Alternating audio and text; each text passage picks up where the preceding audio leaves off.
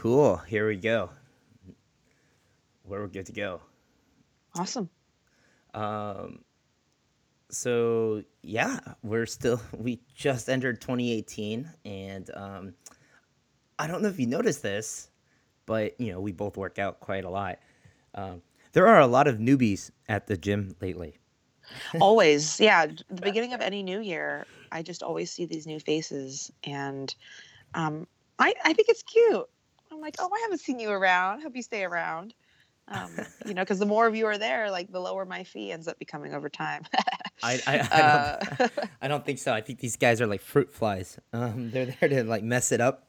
yeah. They don't know where the, all the equipment is. They don't have the routines in, and then they're just like running around bumping into stuff. But we were that at one point. Right. Right. and then them just showing up is is half the battle. I mean, it's I always am torn between judging someone hard for not obeying the etiquette and just maybe not being there to work. Like what annoys me are people on their phones in the weight section. Like oh, that really that really drives me crazy because when you're on your phone and you're standing there, like why not just move yourself over to another area so that someone else could be using that space to like oh, I see. work out. Um, but but at the same time, if, it, if if you being on your phone is a precursor to you just getting into the gym and being physically active, then who am I to judge? Because I see. Yeah, for me, it's more like I, I get on my phone after a set, and I'm just like, dude, my body needs to like chill out for, you know, three, fi- three, like, uh, thirty seconds or so, Mm-hmm. and it, or like my phone buzzes and it's something work related on Slack or something, and I'm like, oh god damn it. but uh, yeah, it's just I don't know. uh, the The big problem I have with newbies is they don't rack the weights correctly. Yeah, that and that's dangerous actually with some Yeah, of the it- heavier ones. Yeah, and it drives me nuts. It's like you know, it's not like you know, the weight isn't like both rails on the thing. Um, like the dumbbell isn't like on the rail; it's like in the middle part or something like that. Um, or they don't wipe down their stupid bench or their mats, and I'm like, come on, man! Like, Be a good citizen. Don't leave the imprint of like your back sweat exactly. on the bench. Exactly. Yeah, and and, that's and always it's, it's those things because people who go to the gym regularly actually view it like, you know, It's like, disrespectful. just like their house so that, you know, you clean it after you use it. But folks who just get in there for like the first time in a while, they forget those things until they encounter like back sweat on a bench and they're like, "Oh, what the?" And then you're like, "Yeah, it's because you also didn't do this." So that's my main frustration with it. Um, and and then they just don't put stuff back in the right spots, and that's like the main thing, right? Like other than that, like you know, yeah, of course, everybody wants everybody's here to like you know work out, get stronger, you know, and you know, and prove themselves. And yeah, just and, and just be- yeah, feel better about their you know their bodies because you only get one, right, in this lifetime. That is true. Um, you can't only just- get one. Can't like trade it in like a like an old car. Maybe one day, yeah. If you watch some Black Mirror, you know, Oh, you can just download your your brain and put it into another place or another body. Um, have you seen it? I have not. I, I yeah, I have not seen that, but uh, I, I can only imagine. I, I would imagine it's very similar to like Matrix ish, right? Uh, well, But but actually, it's a Black d- it's a new body, right? Yeah, well, Black Mirror is um, a Netflix show that takes like dystopian um, interpretations of technological sort of trends, and then every episode is like a mini movie. So it's not a continuous series. Like you can just start Oh, watching series three, episode five, and That's enjoy cool. it. That's cool. Yeah, because I hate anyway. those with TV series where you're like, dude, you're in season four. I haven't seen season one. I'm gonna be lost. yeah, and you can't watch that with your friends unless you know you're all kind of on the same page. Um, Yeah. But but anyway, yeah, it's you only have one body, one life to live. Got to take good care of it. Um, like, how do you maintain? I think a, a good routine, especially if you've just come back come back from an illness, or if you're you know if you just were on leave or something. Like, Yeah. how do you? Like, what's your what are your tips and tricks?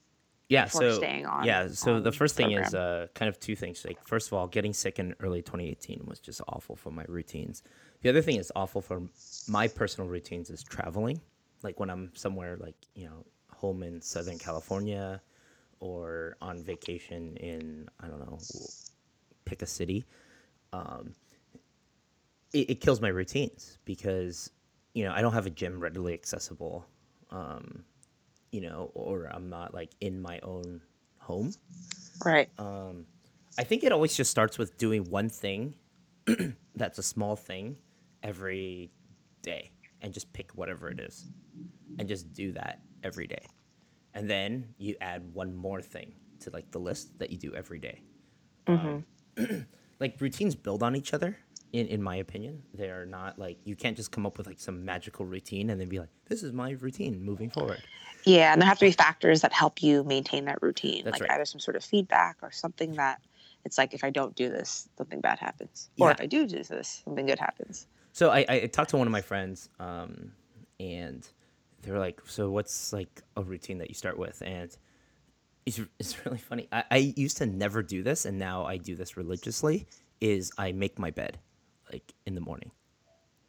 So, uh, I wake up and I immediately first thing I do before I brush my teeth, before I you know even enter the bathroom, I you know gather the pillows, put them right where they need to be, get the comforter set, and then just make the bed.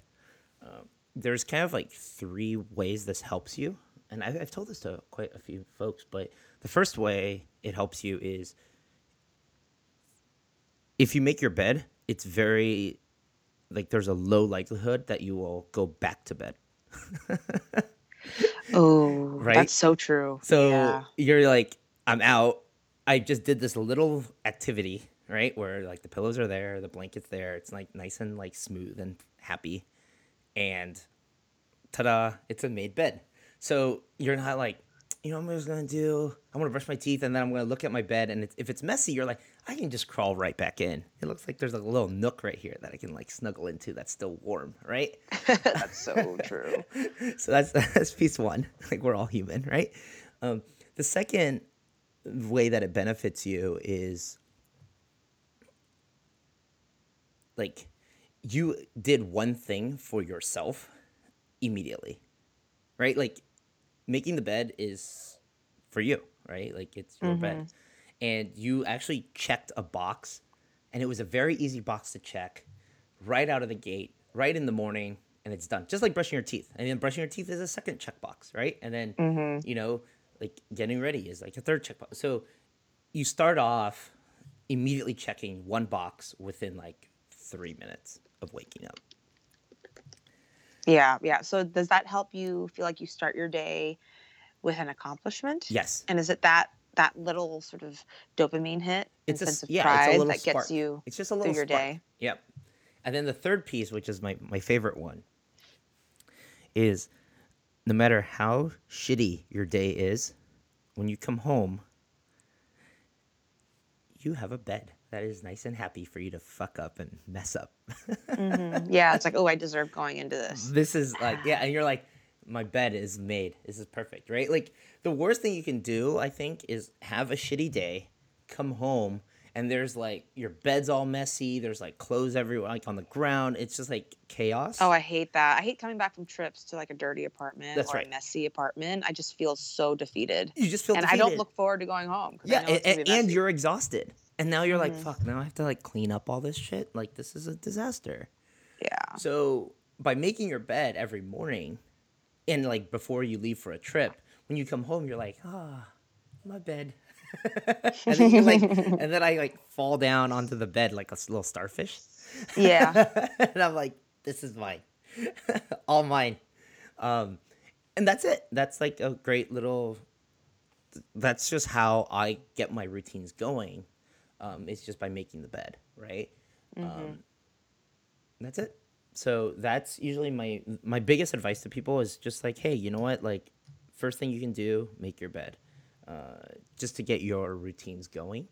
Uh, other than that, just to stick with routines, it's you know, it, each routine builds on the other, right? It's not sexy. It's you know, it's just a fundamental thing. Mm-hmm. Uh, just like brushing your teeth before you, you know, once you wake up and then before you go to bed, right? Like, you should do that.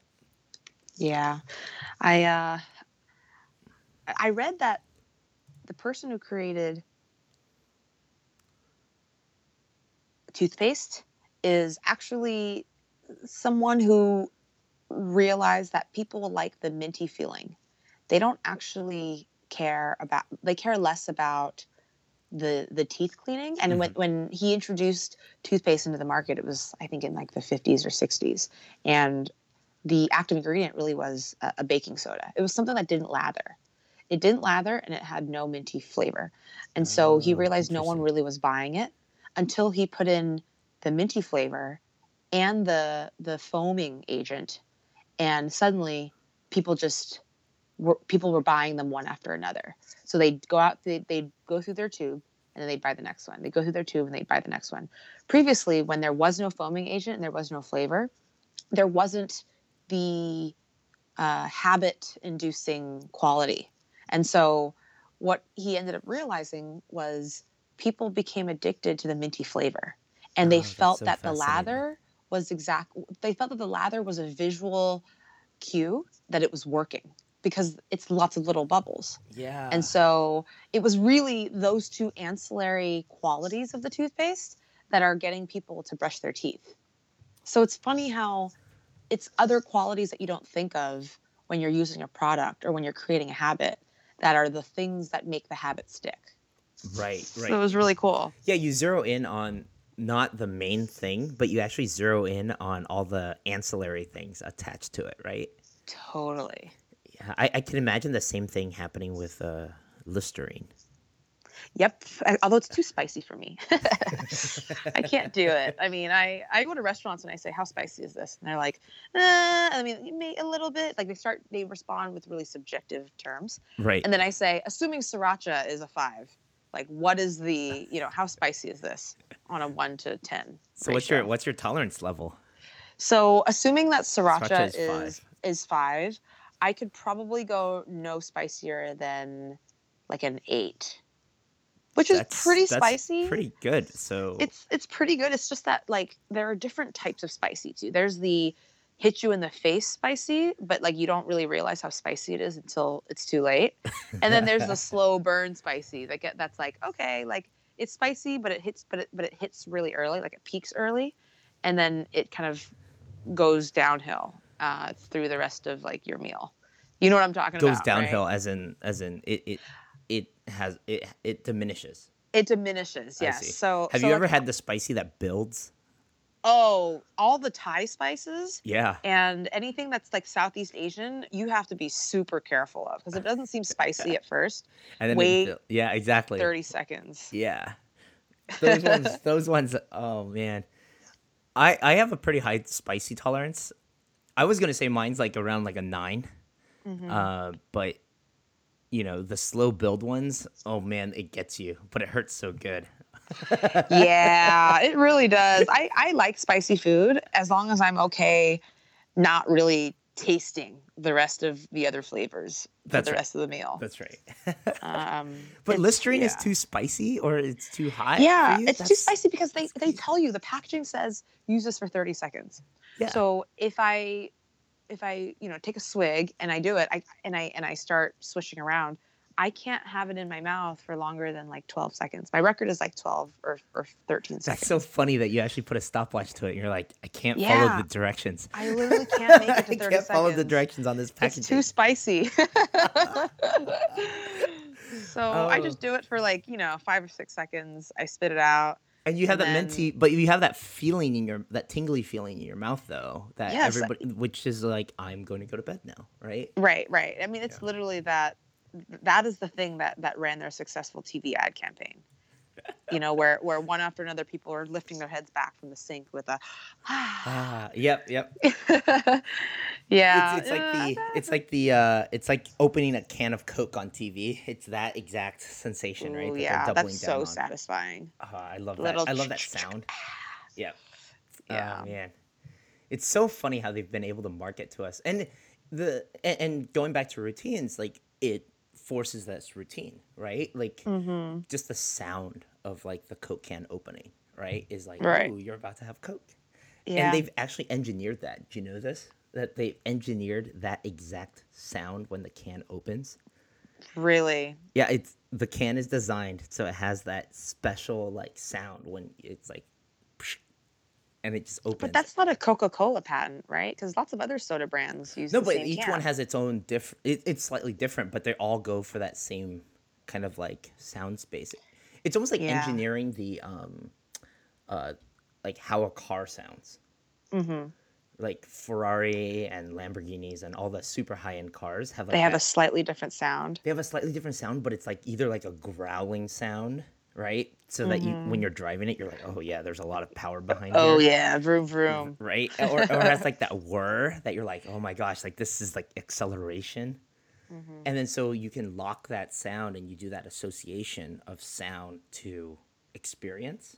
Mm-hmm. Um, the other spot, I'm just going to go down this rabbit hole real fast, is uh, Disney does a lot of amazing sound engineering. They are incredible. They've Uh, done such a great job with the in-park experience. So I I was listening to this. Uh, I think it was a, another podcast talking about Disney and how th- their Imagineers use sound. Mm-hmm. And one of the most fascinating things was in their animatronics for "It's a Small World," or for like a bear. Uh, sometimes you don't have enough space inside of the animatronic to put like a speaker. Mm. So the worst thing you could do is put it into a tree. Yeah, because the- the tree is growling. and you're you, like the tree's growling at me and then like it kills the experience in like it subconsciously kills like a rider's experience Right. but one of the cool things that they then do is they have to figure out like if you're listening to it from here and there's you know the um the boat is passing by the bear or whatever they put two speakers that then are like pointed at you. So it seems like it's coming from the bear but it's behind the bear. And it's shaped a certain way that it seems like it's coming from the bear. And they put Like the all of that waves thought are- are exactly and they put all of that thought into doing it so you have like a great experience. So anyways it's it's so That's funny interesting. how you uh, engineer all these little things so that it builds that routine or that expectation of happiness right for for, for somebody but uh, Yeah, yeah, that that's fascinating. And back to your early earlier point of every soda can having its own, um, I guess, sound imprint. yeah Like, you, you know, what would be interesting is is if we tested all like the flight like flight attendants, just to see, hey, what does this sound like? Does that sound like a Sprite? Does that sound like a Coke? that's right Does that sound like a Dasani sparkling water? Well, they're, they're mainly owned by two companies, right? Like it's like Pepsi and Coke, and then they own like their own brands of whatever. So Oh, I'm yeah, sure that, that. they. I, I don't know if it's that differentiated, but yeah, it'd be really cool if somebody had like really good microphones and set it up and then popped like you know a Dr Pepper versus a Pepsi versus a Coca Cola or something. It'd be kind Mm-hmm. of interesting. yeah. Have you seen people tap the uh, lid as Yes. if they're trying to get rid of bubbles? Yeah, it's it's a funny little routine. So do you do that? I do not do that. I do Yeah. not do that.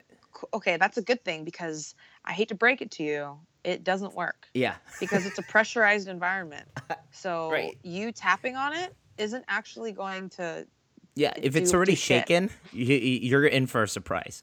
yeah, and no amount of tapping is going to to to change it. Yeah. Like You people just need do to it wait. because Yeah. you just have to wait or you just have to just suck it up. It might explode on you, but just open it. Yeah, that's it's yeah. There's so many little routines I, or little habits that people don't know that they've built up Yep. before uh, doing something, which is really fascinating. Like the tapping on the can. Um, some people wipe it, um, which I I actually do. So I wipe the can. Uh, some people can't drink out of a can; they have to have it like in a glass. Really Yeah, or or with the straw. I don't like drinking out of a can because I heard a horror story once of how there was uh, a, a man who died after drinking a can of of soda, and it was because the can had been left in a pallet in a warehouse, and there were rats that were like there was basically rat like excrement um, tr- like trace amounts left on the top, and it just wasn't cleaned. And so the guy put his mouth to it and got really, really sick. Because some of these rats have been tried to, you know, pe- people have tried to kill them with rat poison, and so they ingest that, and it just ends up like being really, really toxic. And so this guy went to the hospital. No one knew what was wrong with him. Ended up passing away, and they did a post mortem and realized that in the auto- autopsy he had succumbed to a disease that was uh, found in a, in a like that that found rat poison and rat um, you know feces as the carrier. And so since hearing That's that story, crazy. I know since hearing that story, I cannot put my my lips to a can. I'll do a straw. I'll, I'll take the glass, you know, but I can't do the can directly. That's crazy because if you pour it into a glass, theoretically, it hits the top of the can anyways. True. Although it would just be that lip, you know, as long as you're not, as long as you're you're pouring it the right way, you're not putting your entire mouth like over the opening. So are you? You know what I mean? Are, yeah, I, I understand. So you're saying that you have reduced the exposure. It's not like he was licking the other parts of the can either. We don't know. we he wasn't licking the tab, right? Like, what was he doing when he was drinking this thing? It Like, could have been a. is he like yeah, he could have been anteater? chugging it. but I have- even if he's chugging it, right? Like he puts his mouth exactly in the same location that you would pour over, right? um, I don't know. I think putting your your pucker directly to the metal is still worse than having the drink pour out of the can because if you're pouring the can fast enough, the, a majority of the liquid's not hitting contact with the metal, with the actual aluminum. right. You know what I mean? No, I understand. It's just it's just like a funny. I I, I it's not like when you drink the from the can.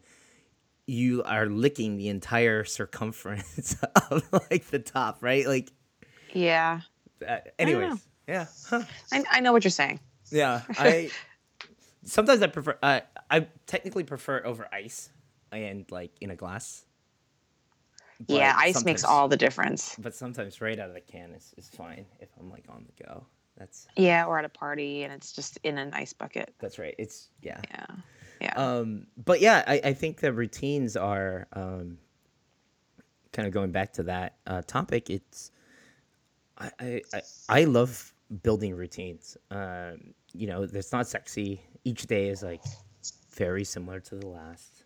hmm But overall, I think that it if you fall in love with the routine, you actually see a lot more progress. Right? You just get better at it. And that's kind of why I like routines and I'm working to build a lot of new ones. Like have you built any new routines for 2018 or Um, I actually go to bed earlier, which used to be a huge struggle because I had big FOMO with like, you know, ah, that this day went by so quickly. I spent majority of it working, and now I'm at home, and I just feel like what time do I you go want to stay now? up longer. So I used to go to bed, you know, probably around midnight, and now I go to bed around 9:45, 10. Um, Oh, but so a new jealous. routine. I'm so jealous. I wish I could do that. well, you're also teaching, so you I know, but- have a completely different schedule. Um, but a new routine that is built that has been enabled by this uh, initial routine of sleeping earlier is I keep a dream journal now, and I'm now trying to learn how to lucid dream. Have you heard of lucid dreaming? No. What, what? Are you, okay, are you, prepare. Are you using drugs? be- so prepared. There's no drugs involved, no narcotics, but prepare to have your mind blown. Okay, Okay, and right, you I'm might, ready. I'm ready. You might literally think I'm like the most hippie, strange person, but Wait, it's before or interesting so after this story? After this story, actually, no. You probably already think I'm, I'm kind of a hippie dippy. You're not that. Weirdo. You're not. You're not that hippy dippy. I, I know. I know. I know hippy dippy. That's true. Like you know, I do wear Birkenstocks, but Right. you know, I, I do eat meat Yeah, at the same you, you're, you're, you haven't you haven't crossed that line yet. There's some yeah, people no, where no I'm like, dreadlocks. yeah, there's some people where I'm like, look behind you. there's the line. yeah I, I definitely use my printer and I, I use as much paper as i need to but um, so lucid dreaming is actually a movement that i believe started in in i think like the 80s where it's the concept of being able to control what you do in your dreams. It's the ability to recognize that you're dreaming and then make things happen in your dream So Inception, Christopher Nolan's movie with Leo DiCaprio, Right. Tom Hardy, Mhm. like Cillian Murphy, like that movie, I think introduced the masses to the concept of being able to like architect your dreams and being able to have autonomy when you're sleeping. And so lucid dreaming, there, there's a book that I'm reading that was co-written by one of my professors at Stanford. And I, I'm reading this book and it's uh, teaching you how to learn to lucid dream. And it's very interesting because they they say that anyone can learn to do it. It just takes a lot of discipline with keeping something called a dream journal.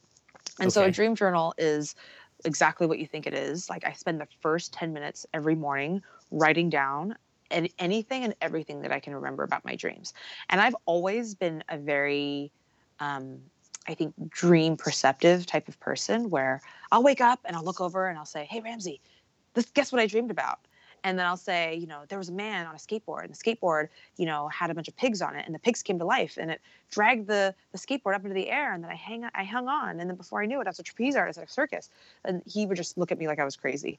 But my dreams are very vivid and very very, um, they feel so real when I'm in them, and so I've always had an interest in in capturing these dreams, and eventually, I don't know, making making a story out of them. But I'm now putting pen to paper.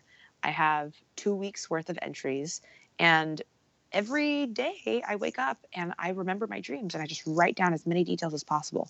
The the program also has you do this thing called dream signs where you pull and you extract common themes and common emotions and common signs that you're seeing that are recurring Oh, And- interesting. So it's pattern recognition. Exactly. It's pattern recognition. And so mm-hmm. once you start seeing those patterns, you train your mind to be able to know when you're dreaming because that's the first step to being able to lucid dream. It's stay it's knowing that you're dreaming while you're still dreaming, which is really really difficult. And and I'm happy to, you know, share with you. I'm very excited that last night, like this morning was the first time in a long time that I realized that I was dreaming in the dream. And I, I you know, I, so so so when you realize you're dreaming in the dream, you can then Sometimes control the up. world. Does that make Ye- sense? Is that is yes. that the goal to That is control your goal. dream world? Yes, that is the goal. It is an absolute precursor and a need to realize that you're dreaming first in order for you to train yourself to exert any control. So, I, for instance, my dream last night, I'll just share. Um, I was trapped in a room and there was a big burly guy coming after me, and I was really scared. But in the process of being scared, I realized wait a second, this is a dream. So I wasn't scared anymore. And I started looking around and thinking, can I materialize a hammer? Can I materialize a shield or something to fight this guy off?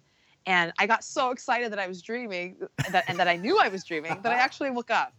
So And you're it like, was a damn it. yes i was like oh shoot but but but that's a you know i leveled up like in the program because i now realize and i and i remember that i was dreaming in the dream and i knew that the next step was to to now you know co- conjure something up to be able to defend myself while still in the dream um but Oh, yeah I and there are a lot of other things like astral recently. projections it gets very very complicated and, and pretty spiritual at that point but i'm just trying to tactically have more control over my dream I, I wonder. I guess what's the goal of being able to control the environment in the dream? Is it more so that you don't freak out as much?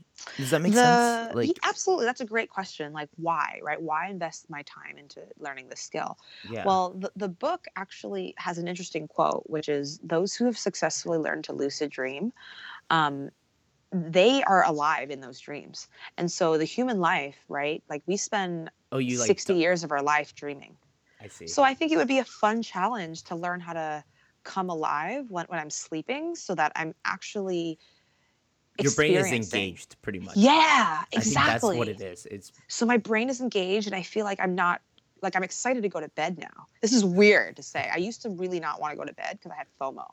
yeah. So so this has helped me get excited about going to bed because You're I go- wake about to go on a new adventure of some sort, and you can control this magical world. Yeah. and I will Yeah. remember what happened like the next morning.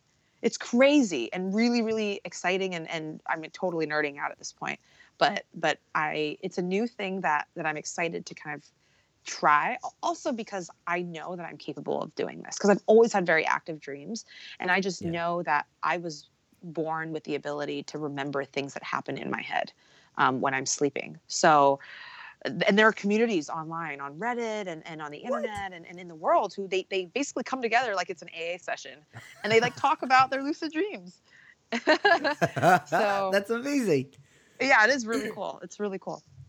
Wow. I, um, yeah, I, I don't, I know that I change the world sometimes a bit when I'm dreaming. You know, I'm Yeah, just like, wait a minute, sure this makes do. no sense. Let's let's do this.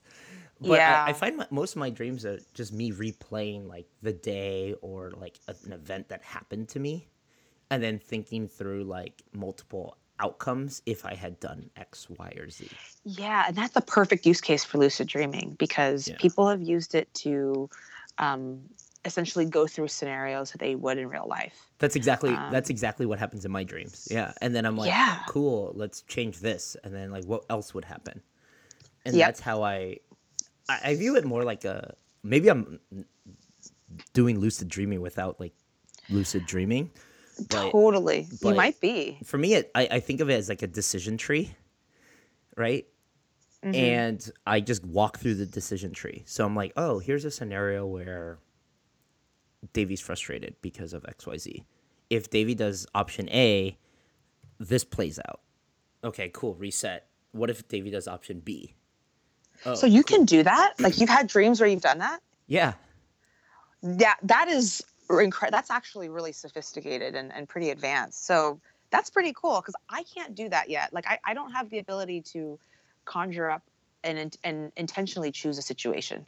I just sort of ha- I get uh. what I get. I get what my subconscious gives me. like and I the just dealer have to deals work the around cards. that. Yeah, exactly. But but you sound like you are able to um, choose your situation, which is really impressive. I, Well, I can't. I haven't been able to do that. it's more like there's a problem that's bugging me. Uh, this used to happen when you know working at uh, you know a larger company or Mm-hmm. at, even at Gusto. Like at Gusto, I had it uh, quite a bit. Where you know here's a scenario, right? Like I'm trying to hire this candidate, right? And I'm trying to understand what motivates this candidate to join um, the, their next company if I sell this aspect of Gusto, does it actually further their interest in it or not? Or is it this other one? Or, you know, maybe they have like the situation where they don't want to commute up to the city. How do I incentivize them to overcome that thing? And that's what like I would dream of. And then I'd wake up and I was like, cool, maybe I should write this in the email, right? Interesting. So you really are solving problems while you're sleeping, and you yeah, but it's like a problem that's like eating away at my brain. Sorry, that sounds pretty bad. Got it. So you're, you're saying multiple levels of your brain are engaged in solving that problem. So it, Yeah, it makes sense. well, it's because I to- went to bed with that problem, and I'm like, this is awful because I don't know how to solve it. And then I'm like, maybe in a fictitious world, I will magically solve it. Yeah. and then, and then, like it's like okay, well, like let's roll the dice and see what what comes out. And you know, um, it's usually yeah. And then I wake up and I'm like, I should do this, and then I just do that, and then I move on. So I don't like journal it or think about it, but it's like I, I also do it for product development sometimes. You know, uh, Yeah, this is a very creativity. complicated flow um, and then let me just play out like what a user would do. Let's assume that this is a bakery owner and she has like four employees and hello, I'm her. Let's go through the scenario. Yeah. So wow. that. That's I'm pretty impressed. So yeah, you sounds like you really are doing. You're already doing that. Um, Kind of, have- but it's you know, I there's no structure to it. It's well, there's structure when I'm in it, but there's no structure around it like you have built. Does that make sense? Yeah. You have like a macro you have like a macro structure with like processes of improving and getting better at it i just don't i, I don't have that Yeah, the, the book I'm reading, um, I'll just I'll just share it. Is called um, "Exploring the World of Lucid Dreaming," um, and very the- descriptive title It's very descriptive, very original, Yeah. and it's written by Stephen LaBerge um, and Howard Rheingold. And Howard Rheingold was one of my professors at Stanford, and he he was a total he was a total nut, but but like really cool, really nice, really uh, really really um, uh, informed, and and he was a very cool guy. So um, yeah, I, I definitely recommend it if you're looking for some structure because it says, you know, don't move on to the next step until you have at least a month's worth of of dreams in your dream journal. And I'm really enjoying writing these dreams down because some of these dreams I just will absolutely forget if I don't write them down. And being able to go back and have it rejog my memory, it's like all these smells and colors and feelings come back. and oh, it's really, really interesting because dreaming is just so immersive, right? Like you feel like you're in, in it and it's this whole other world. And writing down the sensory experience just helps you almost refer back to memories that really never happened in real life, but happened in my mind. Um, Sometimes and it's just yeah. Some cool. folks say that like like, dreams are even more real than real life to folks. yeah, and, and I mean that's one of the um, storylines in Inception, right? Yeah. Like the spoiler alert, but you know, Mal, you know, she literally kills herself because she was convinced that her dreams were so much more real. That's right. Yeah. Um, yeah, It's So- crazy. it's crazy. Awesome. Well, wow, this episode actually went on uh, quite quite quite some time here. We're at like minute 36. So uh, we should sign off and Yep. uh, let folks kind of get back to uh, well, actually listen to other podcasts. All right. Yeah. Thanks, Stevie. All right, see you Crystal. Bye. Bye.